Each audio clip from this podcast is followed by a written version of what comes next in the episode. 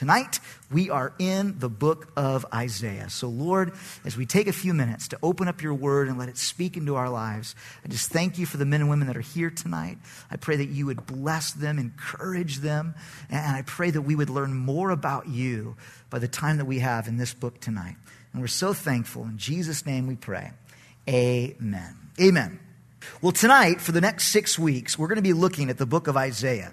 And really, as we do, we enter into a new section of the Old Testament called the prophets. There are four sections in our English Bibles there in the Old Testament. You have the law, which is Genesis through Deuteronomy. Then you have the history, that's Joshua through Esther. Then you have the poetical books, which are Job and and Psalms and Song of Solomon and all of those. And then the last section of the Old Testament is the prophets. And as we get to Isaiah tonight, we're entering this final section of the Old Testament. Now there's, there's a couple books we haven't done yet out of the history section. We haven't looked at the book of Ezra, Nehemiah, or Esther yet. And so what we're going to do if you like plans, and I like plans, so that's why I tell you this kind of stuff, is this whole year together, unless the Lord comes and then he can teach us the book of of Isaiah, and I'm great with that. But if the Lord tarries for another 12 months, we're going to spend that time going through the prophets. We're going to go first through the major prophets, then we'll stop and we'll look at Esther, we'll look at Nehemiah, we'll look at Ezra, because those kind of happen a little later in Israel's history, and then we'll end the year in the fall by going through the minor prophets. Now, now, you might say, major prophets, minor prophets. What is all of that? Why are you saying that? Well, the section known as the prophets, it divides into two parts as well. There are books known as major prophets Isaiah, Jeremiah, Ezekiel, Daniel, some put him in that characteristic. And then there is the minor prophets, known in the Hebrew Bible as the 12. 12 guys that, that wrote these messages from God to the nation of Israel. And please understand, Bible students, because I think it's important. The difference between a major prophet, that Isaiah, he's a major prophet, and a minor prophet, like the book of Joel, let's say, the difference isn't that Isaiah was more important than Joel. That's not the difference. Sometimes when we assign terms like major and minor, it sounds like the military and you're a major and you're just a minor. So, so you have nothing to, that's not why the Bible calls them that. That's not why they're classified that way. It has nothing to do with who is important, who's not important. The difference is how much they wrote. In other words, the major prophets were the long-winded guys. They were the guys who eventually you're looking at your watch going, I thought he said eight o'clock. What's, what's going on? What's, I, listen, listen. Those are the major prophets. Myself, I'm more of a minor prophet. I get to the point. Be quick and be done kind of. I guess I shouldn't say that before I try to cover 12 chapters of Isaiah tonight. But the, the reality is this. The reality is that's the difference. The long-winded guys, the guys that had a lot to say, their books are long. Those are the major prophets. The minor prophets are short and sweet to the point. Now, these major and minor prophets, they would minister either to the north of Israel or the south. Remember, because we just studied the book of 1st and 2nd Kings. The nation of Israel divided into two parts after King Solomon. King Saul, King David, King Solomon all ruled over united Israel. But when Solomon's son Rehoboam came to the throne, the people had been heavily taxed by Solomon. And they come to Rehoboam, his son, and say, Would you just cut the taxes a little bit? We think we're the first people to ask that of our government. no, it's been going on for thousands of years. Way back in ancient Israel, they just said, Give us a break, Rebo. Give us a break. Give us a tax break. We will serve you forever. And Rehoboam says, No, no. My, my father had huge taxes. I will have huger taxes. And because he was not that smart. he, what happened is the northern 10 tribes left following after the sons of David and became their own nation, the nation of Israel. And, and Judah and Benjamin united together in the north, and they became the nation of Judah. And God sends some of the prophets to the north to minister to those 10 tribes. A lot of those guys are the minor prophets. And then he sends other guys to the south to minister to the tribe of Judah, to the tribe of Benjamin, to the Jewish people living in the city of Jerusalem. And Isaiah is one of those. He's a major prophet for you Bible students who is ministering to the south, to the nation of Judah, to the people that live in the city of Jerusalem. He was that kind of prophet. Now, when I say the word prophet, some of us have in our mind a prophet. So that means this guy was old and he had white hair, looked kind of like Gandalf from, you know, Lord of the Rings, and he lives in the wilderness and he sees visions and he tells the future, and certainly some of the prophets were like that. But I want you to know, Bible students, the word prophet simply means declarer of God's word. And that's what Isaiah is. That's what Ezekiel is. It's what Jeremiah is. The ministry of an Old Testament prophet really broke into two sections. Number one, their job was to foretell the future. That's what we usually think of. We think of prophet, don't we? Some of you, the minute I said we're spending the whole year looking at the prophets, you're thinking, oh, a whole year on the rapture, a whole year on the millennium, ooh, goody, or, oh no, that sounds. Either way, get it out of your mind because not everything is prophetic. Now, some of, the, some of their job was to tell the future in advance. When we get to the end of the book of Isaiah, those last three studies, man, all the prophecies about the Messiah, about the millennium, about the future for God's people in all generations, there is some great prophetic stuff at the end of the book of Isaiah. But that wasn't the only job of the prophet. Not only were they to foretell the future, but they were also to foretell the heart of God to God's people. The majority of these books are God just sharing his heart on what was going on in the issues of the day, how he felt about this, how he felt about that. And Isaiah will spend much of his time simply doing that, pouring out God's heart to God's people. The book of Isaiah is one of the greatest books in all of the Bible.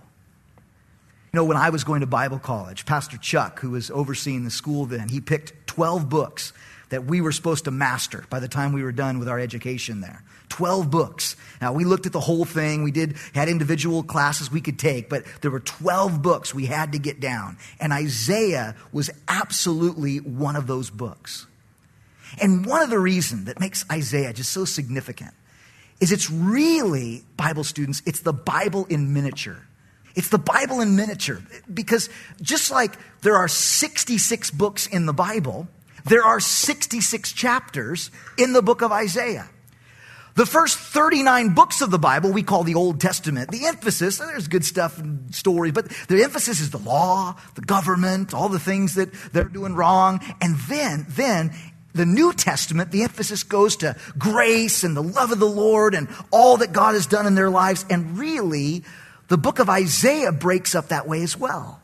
The first 39 chapters, it's a lot of judgment. It's a lot of God saying, this is the problem and this is going to be done. And we're going to cover most of that in two nights. Woohoo! Why? Because I don't want to spend a lot of time in judgment. Then we're going to throw it into low gear and we'll go through the rest of the book slowly because what it's going to look, well, not slowly, not slowly, but we're going to go through it at a slower pace. Why? Because he starts giving those prophecies about Jesus and Jesus is coming and the millennium and the things that are ahead. And so this is a great, great, great book. But because of the great difference between the first 39 chapters and the last 27 chapters, a lot of Bible scholars, especially ones alive today, say there were really two Isaiahs. There wasn't just one historical Isaiah, but there was two guys. They'll say, I'm not saying that. They'll say there was two. Two guys. One guy was grumpy. one guy wrote the first, no idea why it's doing that. First 39 chapters and he was angry. He was upset. He was, he was all uptight. And then the laid, the laid back Isaiah showed up.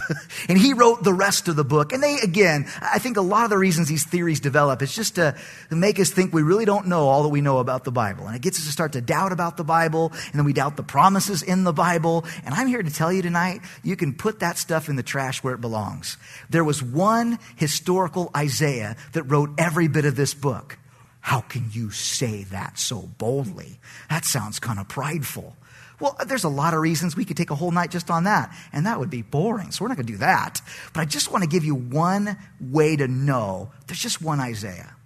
In the New Testament, in the Gospel of John, John speaking about Jesus, he quotes Isaiah so much of Isaiah is in the New Testament because these guys quoted him all the time.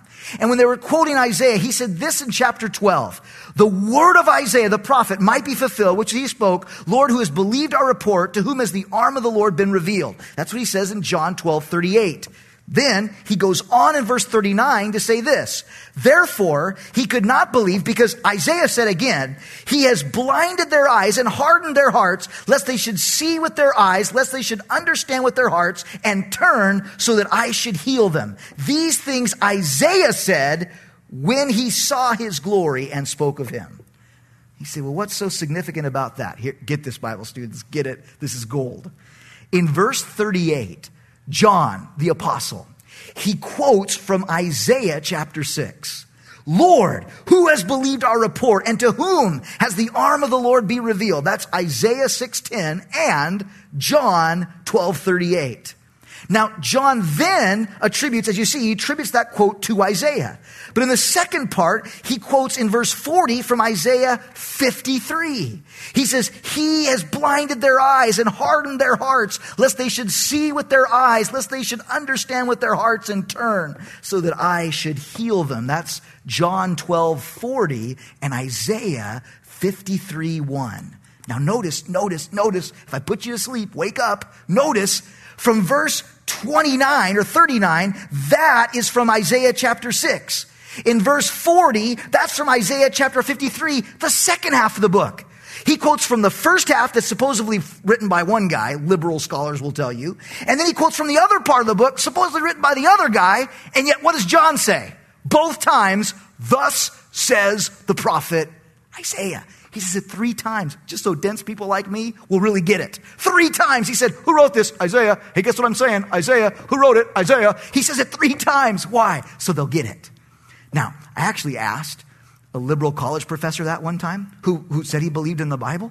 I said, Well, right here, look right here. Look right here. You, you, got, you got verse 39, he's quoting the first part, and he says that was Isaiah, and then, and then, he, and then he, he, he, quotes the, the last part, and that's from the second half, and he says that was from Isaiah too. So what do you say about that? And he says, well, the Apostle John just didn't know what we know today about the Word. what? What? Excuse me? What? What? If you believe, as I do, that John was not just some dude, but inspired by the Holy Spirit to write, then you are going to believe that, you're going to believe that he just, that you, the fact that, that you know more about the Bible than the Holy Spirit does? If you believe that, friend, you got way bigger problems than who wrote Isaiah and how many, how many of them there were. You got, we got a whole other things we got to talk about tonight. No, no, no, no, no. One Isaiah. Wrote the first part, wrote the second part. And this man, by the way, was a real historical figure. We know, Bible students, from history, not just from the Bible, but from history that this man lived. On, on, on the back of your study guide, we have some of those um, kings again and where they lived and when they ministered. And we'll have this up on the screen as well, this particular part, because I want to show you exactly where Isaiah fits historically into the story of the nation of Judah. King Amaziah, as you can see here, I'm glad it's behind me, it's nice and big. King Amaziah, he reigned from 803 to 775, and he was a great godly king of Israel. Just loved the Lord with all of his heart. He had a brother, a brother, a prince, you know, kind of like Prince whoever in England. He had a prince, a, brother that didn't become king. His name was Amos. And Amos had a son, and his son's name was Isaiah. Isaiah was royal. He had royal blood flowing through his veins. Now, the kings went through his cousins and uncles and all of them, but Isaiah was royal. Next to come to the throne during Isaiah's life, when Isaiah was born, was Uzziah. Uzziah was the one on the throne when Isaiah was born, and Uzziah was a great king. Then we had Jotham, and Jotham was a great king too, but he, but he only reigned for one year and then he was put down and he was killed. And unfortunately, then we got to King Ahaz. And Ahaz, I don't expect you to remember, but he was a wicked king from our second king studies. He did a lot of crazy stuff, burning some of his sons to Molech, just ridiculous things Ahaz was involved in. And, and, and Isaiah is actually speaking to him in chapter 7, chapter 8. You'll see him mention the king Ahaz. And this is this guy, this wicked king that was in charge during the ministry of Isaiah. Well, Isaiah outlives Ahaz, and he ministers during Hezekiah's reign. And Hezekiah was one of his best buds. Again, Isaiah hung out in the royal courtyard because he was a royal. But he developed a friendship with Isaiah that we'll look at in chapters 36, 37, 38, and 39. That middle section is this historical story of Isaiah and Hezekiah and what they did together. And oh, can't wait for that section. It's a great section of the book of Isaiah. Well, then Hezekiah's son Manasseh came to the throne. And if you remember, Manasseh was as wicked as his granddad Ahaz. And he did a lot of idolatrous things. And guess who spoke up against it? Good old prophet Isaiah. And what happened to Isaiah? Well, history tells us that in 695 BC, he was fastened between two planks and sawn in two. Literally sawn in two was the fate eventually for the prophet Isaiah. Most Bible scholars, in fact, believe that when Hebrews chapter 11, verse 37, that it's referring to Isaiah, the martyrdom of prophet Isaiah, when he says they were stoned, they were sawn in two. They were tempted, they were slain with the sword. Isaiah, though a great prophet, he meets with a gruesome death. And, you know, by the way, just a little side note. Sometimes we say, I want to be a prophet. I want to be a great man. I want to be a great woman of God, you might say, ladies. Think that through. count that. I, am not saying that as count the cost for that. Because as we study the life of Isaiah over the next six weeks, you're going to find a lot of people didn't like Isaiah. A lot of people didn't like Jeremiah when we get to that book. And you know what? If you're going to serve the Lord and stand for the Lord, there'll be people that aren't going to like you. And we could say, What's wrong? What's wrong with the church? What's wrong with this? What's wrong? Nothing's wrong.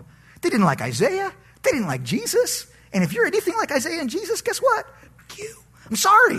In fact, if they really love you, you should might be asking yourself some questions tonight. What's wrong with me? What's going on with me? Because these guys were persecuted. And, and more than that, they had to do some crazy stuff for, for the Lord.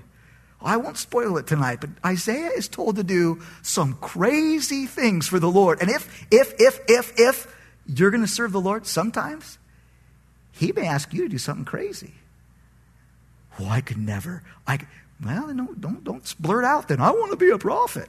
They do some crazy things for the Lord. They have to deal with some difficult issues in their life.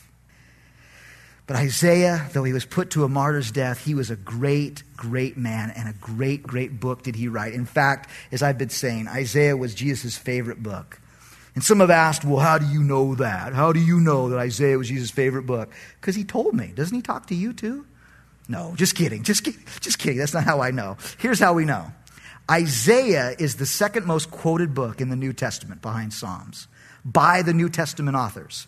It's the second most quoted book behind Psalms, but Isaiah is the most quoted book by Jesus in his sermons and in his teachings. Jesus referred to the book of Isaiah when he taught and he preached more than any other book in the Old Testament. So, friends, if Jesus loved this book, if Jesus was in this book, guess what? I think you and I should be in to this book. On the other side of that King's list, I, have listed for you a reading schedule. And I, I just can't encourage you enough. Whether you're going through Isaiah over the next 12 weeks with the ladies, awesome. And whether you're going to stick it out with us for six weeks as we go through Isaiah, great. But you know me, I, we're going to have to skip a lot. I really have, as I've prayerfully prayed through, really have, this pace that God has us on, I, I know this is what He wants me to do on Wednesday nights. But there's a lot of great, meaty stuff here that I don't want you to miss. And so I just highly encourage you. You're going to get out of these what you put into them by being here and maybe by reading through this book uh, slowly as we go through. So not only did I list the uh, chapters there, I list what we were doing on Wednesday night. In fact, how'd that thing get on there about my birthday? I mean, who does this stuff? Funny. Danny Williamson called me today and he wanted to go get some coffee. And I said, Oh, it's really busy this week. How about next week? Well, I'm out of town next week. I said, When you get back? He goes, On January 20th, your birthday. And I said, How did you know it's my birthday? And he said, I thought he was going to say, Because we've been friends for 16 years. He said, Because you let everybody know. Anyway, so it's a character flaw. It's a character flaw, I know. But anyways, anyways, so so we're going to be covering each of these sections. The one mistake, because I did this rapidly, the very last line, February 11th, we're not going to redo Isaiah 40 through 48. That night, the focus will be Isaiah 60 through 66. So if you want to make that change, all the rest of it should be a, should be correct. You got a reading schedule. You got some information on background. Well, wow, only 20 minutes in. Let's go ahead and get as far as we can into the study tonight. So the book of Isaiah divides into four parts, Bible students, important to know. Four parts. The first 12 chapters are prophecies concerning Judah about Judah.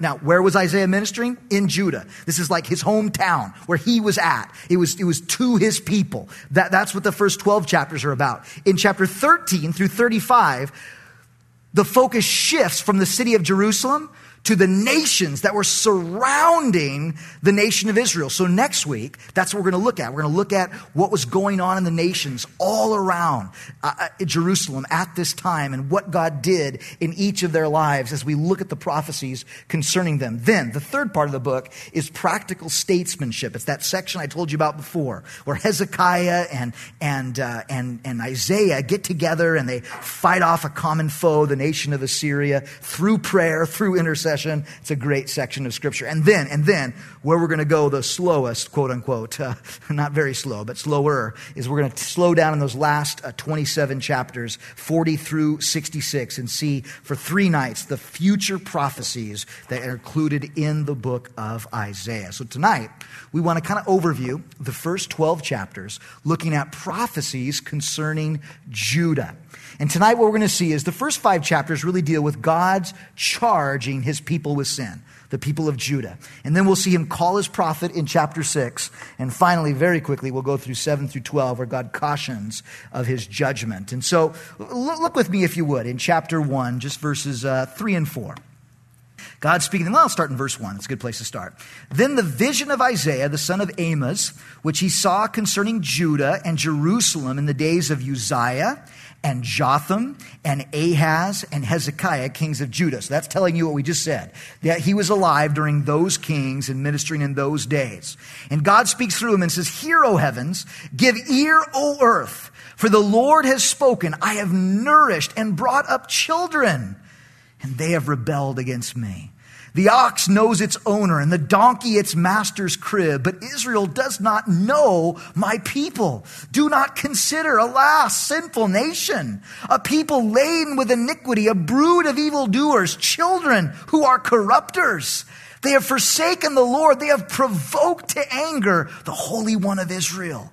They have turned away backwards. In these first few chapters, we're just going to look at the few verses out of this section. But what God's doing from chapter 1 through chapter 5 is He is bringing some accusations against His people. And obviously, it's based on truth. The Lord's saying, My people are worse than an ox or a donkey.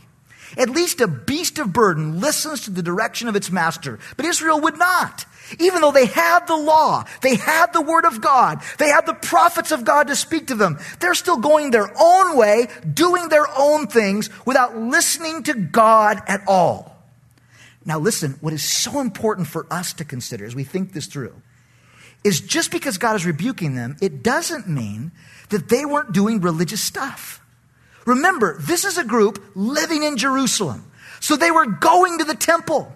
They were offering their sacrifices, but their hearts, we'll find out, were far from God. Sometimes we think, well, I'm in rebellion if I'm doing drugs. I'm in rebellion if I'm sleeping around. But as long as I'm not doing those biggies, as long as I'm keeping up with my religious duties, going to church, checking in, well, then God and me are good. Well, look at verse 11. Look at verse 11 to these people who were doing good. verse 11, God says this To what purpose is the multitude of your sacrifices to me? He's like, Why are you offering? Why are you doing that? Why are you doing those things? Says the Lord, I've had enough of burnt offerings of rams and the fat of fed cattle. I do not delight in the blood of bulls or lambs of goats.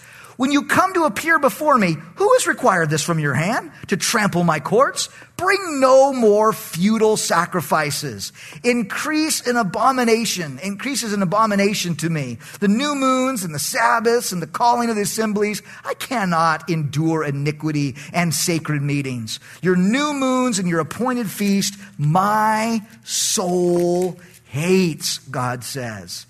They are, in, they, are, they are a trouble to me. I'm weary of bearing them.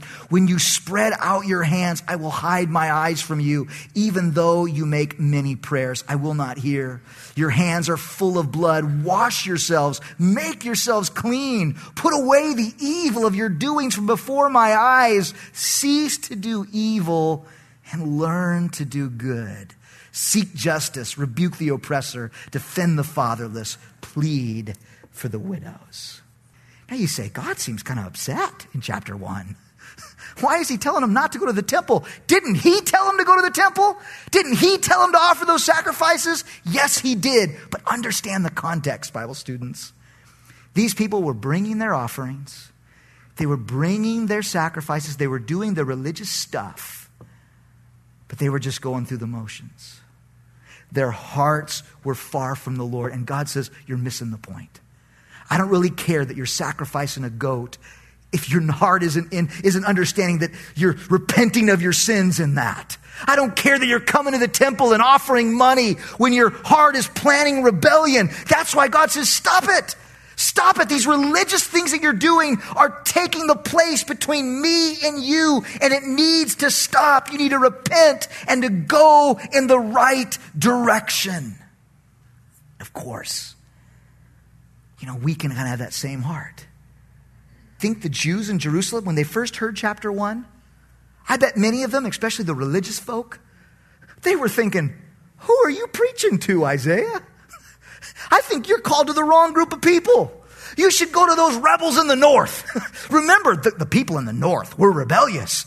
They had golden calves they were worshiping. They were doing all sorts of crazy stuff. I bet there were many in Jerusalem when they heard Isaiah speak, they said, You should go to them. Why are you preaching to us? We're the good guys. We follow the sons of David. We're doing our sacrifices. We say our prayers. We go to temple. We're in Judah. We're not worshiping golden calves. And again, I think we can, if we're, if we're not careful, can do the same. You're getting kind of preachy tonight, Pastor Jason. Why are you preaching at us? Why don't you go share with some drug addicts outside? We're good folks here. We're Wednesday night churchgoers. In fact, we're double good. Double good. If you want to yell at somebody, yell at those smos, those Sunday morning only people. You yell at them. You yell at them. We're here on a Wednesday night. Now, now listen, I'm glad you're here on a Wednesday night. Can I ask you, why are you here? Is it to go through religious motions while our heart is far from God? Maybe even planning evil and rebellion right now? Hey, are you here because you love God? Because you know you fall short, but we love Him we want to be more like Him. Listen, precious church, God isn't looking for perfect. He knows you're a sinner. It's why He died for you, but He's looking for hearts that are genuine towards Him, not just going through religious motions. And that's where the nation of Judah was at. They were just going through the religious motions. And if you're doing that, precious men and women, God's word to you is the same word that he gave to them. Repent. But I go to church. Great. Repent and keep coming to church. Repent and get right with the Lord that we should be here because he is good. God says to them, Wash yourselves, make yourselves clean, put away the evils of your doing from before my eyes, cease to do evil, learn to do good. Again, that's the definition of repentance, isn't it? Cease to do evil, stop what you're doing, and learn to do good. Go in the opposite direction. Well, I hear that, but why? Man, this chapter one's about, and chapter two's about that, and three's about that, and four's about that, and five's about. Why all of this pointing out of his own people's sins? I thought God was about love and grace. Why all this? Repent of your sin. You know why? Because he loves his people. He loves his people. Let's not forget what Solomon told us in Proverbs chapter 3. He said, My son, do not despise the chastening of the Lord, nor detest his correction. For listen, for whom the Lord loves, he corrects, just as a father the son in whom he delights. So often, I don't know about you, but I can think this Lord, why are you on my case? Why the conviction? Why does that Pastor Jason keep looking at me? Listen, it's not because the Lord is after you, it's because the Lord loves you. After service, in just a few minutes, hopefully, just a few minutes, there's going to be kids running all over this place, right? You know what it's like here. They get out of children's ministry, they've had eight cupcakes, and they're ready to go. I mean, they're wound up. They're ready to go. They're going to be running on. They'll be doing flips off the sanctuary. You worship leaders, you move your guitars out of the way because pandemonium starts to break out when the little kids get in here. There's going to be lots of little kids running around. But you know, you know the three that I will correct? Haley, well, Haley, she's 12 now. She's doing backflips. She used to, though. But Jonathan and Aaliyah, those I'm going to correct. You know why? Because their last name is Duff. Now, your crazy kid might be doing the same backflip off of this pew right here. But you know what? I'm not, I'm, I'm not going to say anything to them. You know why? Because that's your, that's your kid. If, you, if you're excited that your kid is amped up on sugar, that, that's wonderful. Praise the Lord. I love you. I love your kids. But I'm not going to correct your kids as they're down in two big gulps at a time. You know why? Because they're your kids. That's your problem tonight. But when my kid shows up with a big gulp, he, I'm like, what are you doing? Why? Because that's my kid. That's my kid. And so often, listen, I know how it feels. You go, Lord, why? Why, are you, why does it feel like you're after me? Why does it feel like God won't let certain areas of your life slip? Why, why, would you just realize it's because He loves you? Because He considers Himself your Father? In chapter 3, the charges of sin continue as Isaiah, Isaiah points out the effects of sin. Look at chapter 3, verse 1. Look at what God says to him, so important. Again, he's just pointing out sins of his kids. And he says this in chapter 3 For behold, the Lord, the Lord of hosts, takes away from Jerusalem and from Judah the stock and the store, the whole supply of bread, the whole supply of water, and the mighty man and the man of war, and the judge and the prophet, and the diviner and the elders, the captain of fifty, and the honorable men, and the counselors and the skillful artisans, and the expert uh, enchanter, and I will give children to be their princes and babes to rule over them. He's saying, I love you, kids. This is your sin. I love you, city of Jerusalem. This is what you need to repent of. You need to get right with me. You need to get my heart. And then, as he so often does, he warns them of what will happen if they don't repent. He says there's going to be consequences. But would you notice with me what these consequences are? I find it so fascinating. He says, I'm going to bring drought. Hmm, funny. Famine. And this is stuff we see all over the world today, don't we? All over the world today. And in some cases, it's the effect of war or a dictator, but even in those cases, can we all agree tonight that it really boils down to one thing? It's the effect of sin. It may be not those poor people going through it. It might be their leadership. It might be something that happened a generation past. But the reality is, it was sin that often brought about the drought and the famine. They're indicators something's not right in that culture. And listen, the same thing I think could be true in our lives personally. We experience drought. Not, I know we're in a drought, but I mean in our persons. We experience famine, beat of joy, a famine of money, and sometimes, not always, sometimes it's an indicator. Like it was in, in Jerusalem's day, an indicator something's not right. Something's spiritually not okay. I mean, you know, you're driving down the highway and a light starts flashing on your dashboard. That's not because Toyota likes Christmas and they want to give you some extra lights. You know that, right? Now, sometimes the indicator light, it's kind of hard to figure out. I, I, personally drive Toyotas and it's, it never just says oil's out. It doesn't say that. It gives you some cool symbol that you're supposed to then find in the book you no longer know where it is, what that symbol represents. The, the, the, the tire pressure low is this like triangle. I'm like, it doesn't even look like a tire. Like, do I don't know that? But this light flashing What does it say? Something's wrong. It's not for decoration. It shows me something's wrong. And I, just mention this because sometimes, as, as, a, as we always do, as, as a church family, and our own families, we're so quick to try to cover up the indicators. And I'll just share with you what the Lord has been sharing with me. It's not always the best thing for some people. What do you mean? Well, listen, we all get headaches, right? And if you're reasonable, you take a Tylenol when you get a headache. Now, every bottle of Tylenol says what on the side? It says, if condition persists, see a doctor immediately. Every bottle of Tylenol says that on the side. Why? Because the headache is an indicator something else is going on in your body. You don't have a headache because you lack acetaminophen in your body. You know that, right? It's not like I'm low on acetaminophen. I need a headache. Now we, we put ourselves in need of caffeine and sometimes that's what's missing, but, but it's not acetaminophen we're lacking, the main ingredient in Tylenol. So that's not it. Now normally it's something minor. And so you take the headache and you get your cup of coffee and you're great. You know, you take the Tylenol, your kids stop screaming. It's great.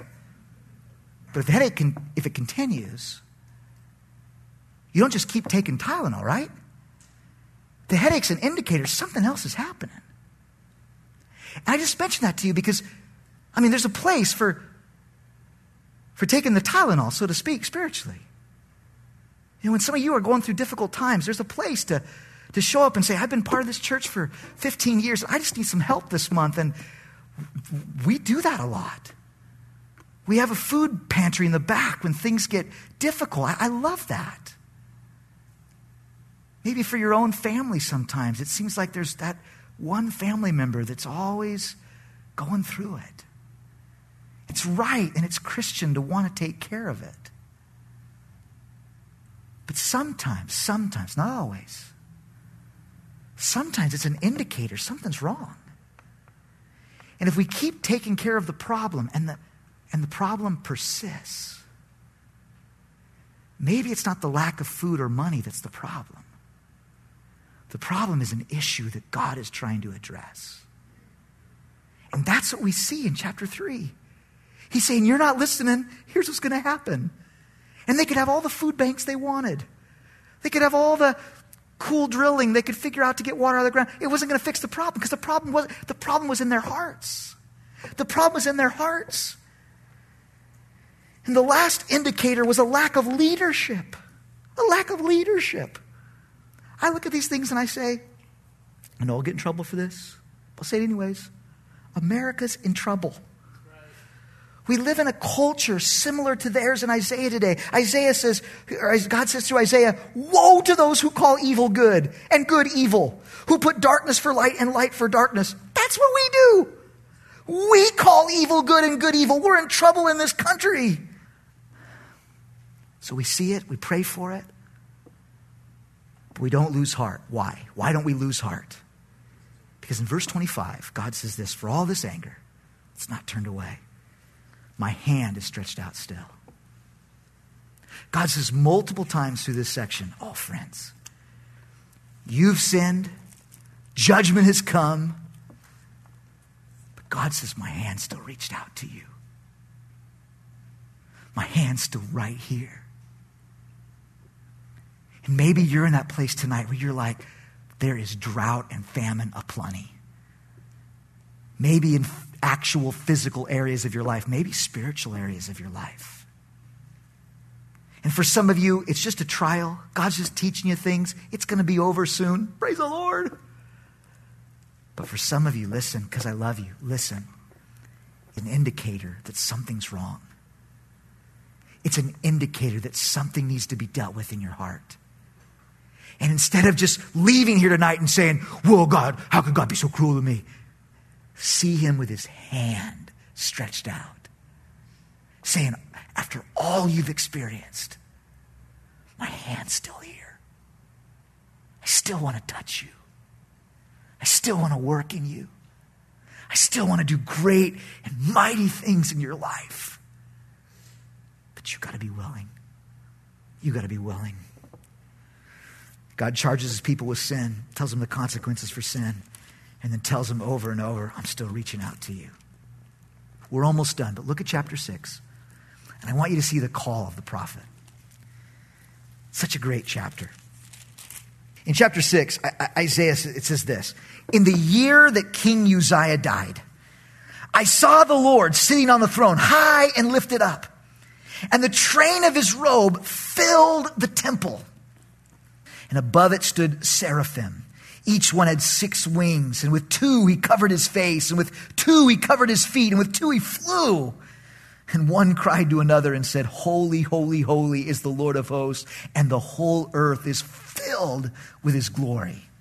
And the posts of the door were shaken by the voice of him who cried out, and the house was filled with smoke. So I said, Look at verse 5 Woe is me, for I am undone, because I'm a man of unclean lips, and I dwell in the midst of a people of unclean lips, for my eyes have seen the King, the Lord of hosts. And one of the seraphim flew to me, having in his hand a live coal, which he had taken from the tongs from the altar. And he touched my mouth with it and said, Behold, this has touched your lips. Your iniquity is taken away. Your sin is purged. And I also heard a voice saying, Whom shall I send? And who will go for us? And then I said, Here am I. Send me. Chapter 6 is the calling of the prophet Isaiah. Now, he had already been prophesying for five chapters. For five chapters, he's been saying, Woe to you, Jerusalem! I see your sacrifices and they make God sick. I see what you're doing over there. Woe is you! Woe! But it says in the year that King Uzziah died. Who was King Uzziah? He was the great king of Isaiah's early days. When Isaiah was young, there was a great king on the throne. He was not just great spiritually, he was great politically. He took the nation of Judah to heights it had not seen since David and Solomon were on the throne. But it says in the year that he died, finally, Isaiah sees the Lord. And something changes in Isaiah. Because all of a sudden he stops saying, Woe is you! Woe is you! Woe is you! And all of a sudden he starts saying, Woe is me. I have seen the Lord. And I realize I have unclean lips. I dwell in the people of unclean lips, and I need to be touched by the King. And listen to me, precious people. The effectiveness of the prophet Isaiah spiritually in this city. From this moment forward, the scope of his prophecies from this moment forward don't even compare to the first five chapters because something's happened in Isaiah. Oh, he was right in the first five chapters. Don't misunderstand me. These people needed a talking to. But something changes. The message stays the same, but something changes that's effective and I suggest to you before we go our way tonight that what changed is Isaiah finally saw the Lord. You see, for many years, Uzziah, this great king, was kind of the focus. That when problems would happen in the nation of Judah, eh, Uzziah will take care of it. And he would. He would take care of it. Oh, the nations are coming against us. Don't worry. We got Uzziah on the throne. No need to seek the Lord. We got Uzziah. And so many people, their eyes were on them, their eyes were on Uzziah. But the year that he died, Isaiah and many others said, oh, Now I see the Lord. the nations are still coming. Who are we going to turn to? Uh, I guess the Lord. Is it got that bad? I guess we'll turn to the Lord. Oh, I don't know. Things are happening. Well, what are we going to do? We're going to turn to the Lord. All of a sudden, they start seeing the Lord and they're changed. This has to happen in all of our lives. All of our lives. All of us have things that have the tendency to block Jesus out in our lives. That, that thing can be a person, just someone who's your fix it, you know? I don't know, wealthy family member. Every, every bill that goes up, you're like, hey, help me. And they're like, we love you, sure. And you're like, yay. and then that person goes away. Uh oh. Uh oh. What am I do now? Well, now you're going to get on your face before the Lord. And that's going to be good for you. So, sometimes it's not just a fix it person, it's something like you idolize that person.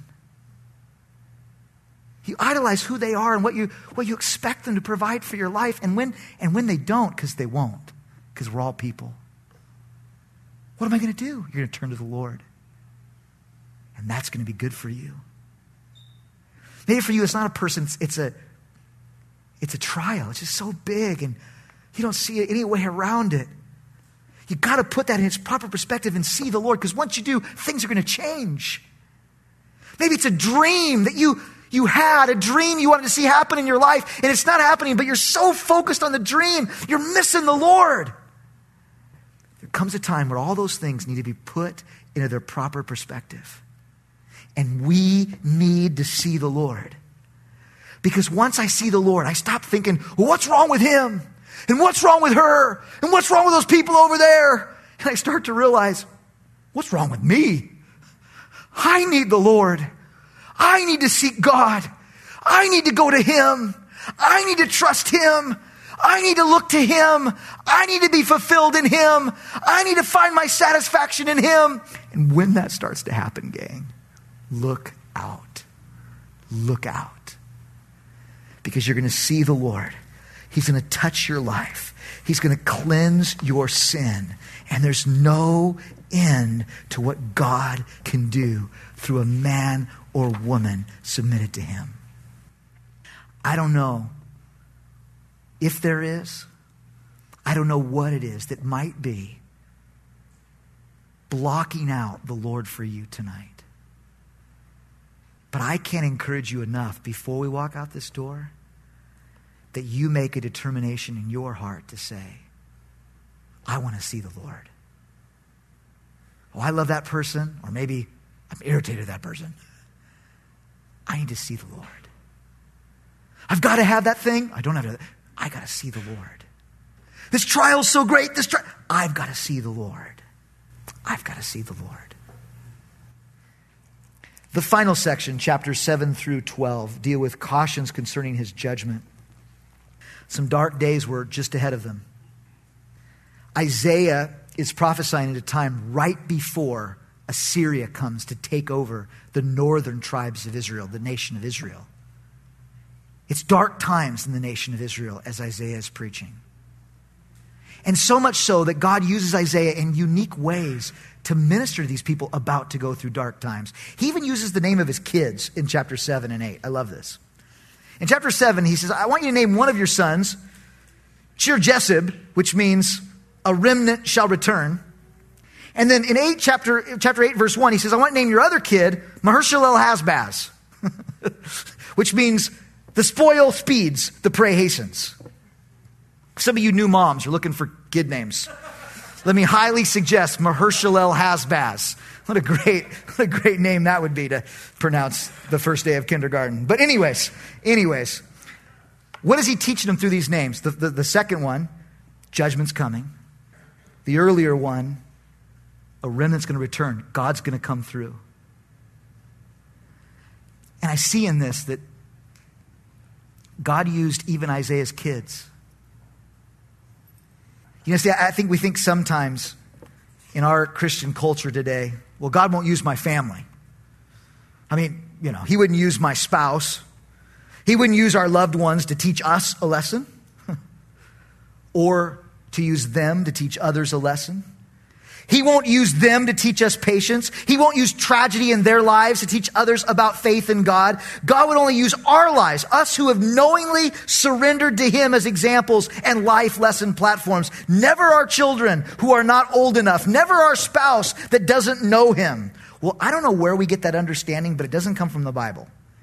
And for you, especially if you would say, God, take my everything, God will use you and He will use your children, and God will use your believing spouse. God will use your unbelieving spouse to teach life lessons to you and to teach life lessons to others. And we need to see that and let God what He's going to do, what He's going to do, and not think that the only one, that we're the only ones that go through difficult days.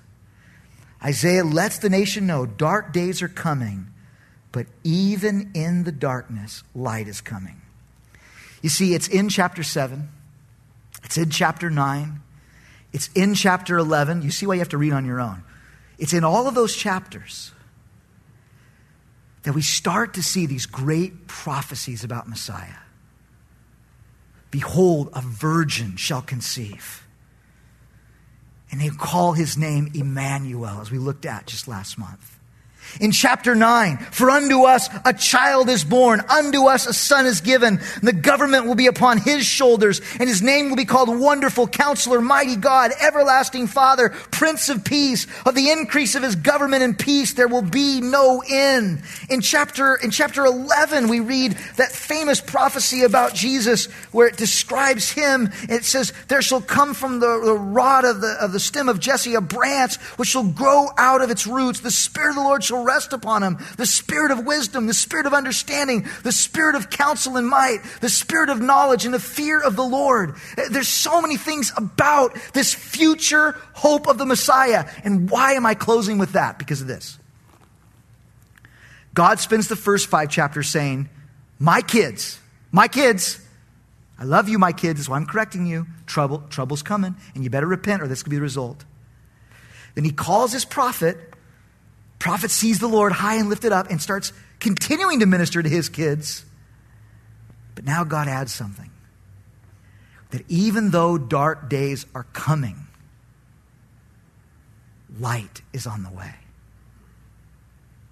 You see, it would be right outside of the city of Jerusalem, in a little suburb of Jerusalem known as Bethlehem, where Isaiah chapter 7, Isaiah chapter 9 would be fulfilled and light would come to this dark city. Even though Israel, the northern nation, was about to be taken over by Assyria, it would be in Galilee, in the north, in the north, where, where Jesus would open up the Word of God and use Isaiah to start his own ministry. In the north. And I see in all this that God is telling his people, dark days are ahead, but don't you get discouraged. And don't you give up because Jesus is coming. Jesus is coming. And, friend, like we've been doing all night, I think we can turn that right around to ourselves. It's discouraging to watch the news sometimes. It's discouraging to read what's happening all over our world. And I know because I have the tendency too to go, Oh, what's happening, Lord? What's happening? This is happening. Have you read the last book? This is happening. There's some crazy stuff ahead for you and I, friends, and we'll get into some of that in the weeks and months that are ahead at the end of Isaiah, all throughout the prophet Ezekiel. We'll get into some of that end times prophecy stuff. But listen, dark stuff is coming, but don't you fret. Don't you give up. Don't you despair. Why? Because just like for them, for you, for me, Jesus is on the way. Half of the prophecies about Isaiah are not his first coming, about Jesus' first coming. It's about the time he comes again. And in these dark days, in these dark times, Yes, it can be discouraging, but don't you give up because Jesus is on the way. And you know what he's looking for in these dark days? Same thing he was looking for back then. Men and women like Isaiah that'll say, Lord, even though people will treat me poorly at times, even though occasionally I'll get stepped on, I'm going to stand for truth. I'm going to stand for righteousness. I'm going to stand for you because I've seen the Lord high and lifted up.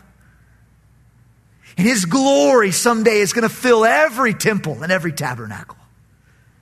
And when I see him, I see me as we're going to look at this Sunday in the proper light. Oh, Lord, I need you so desperately.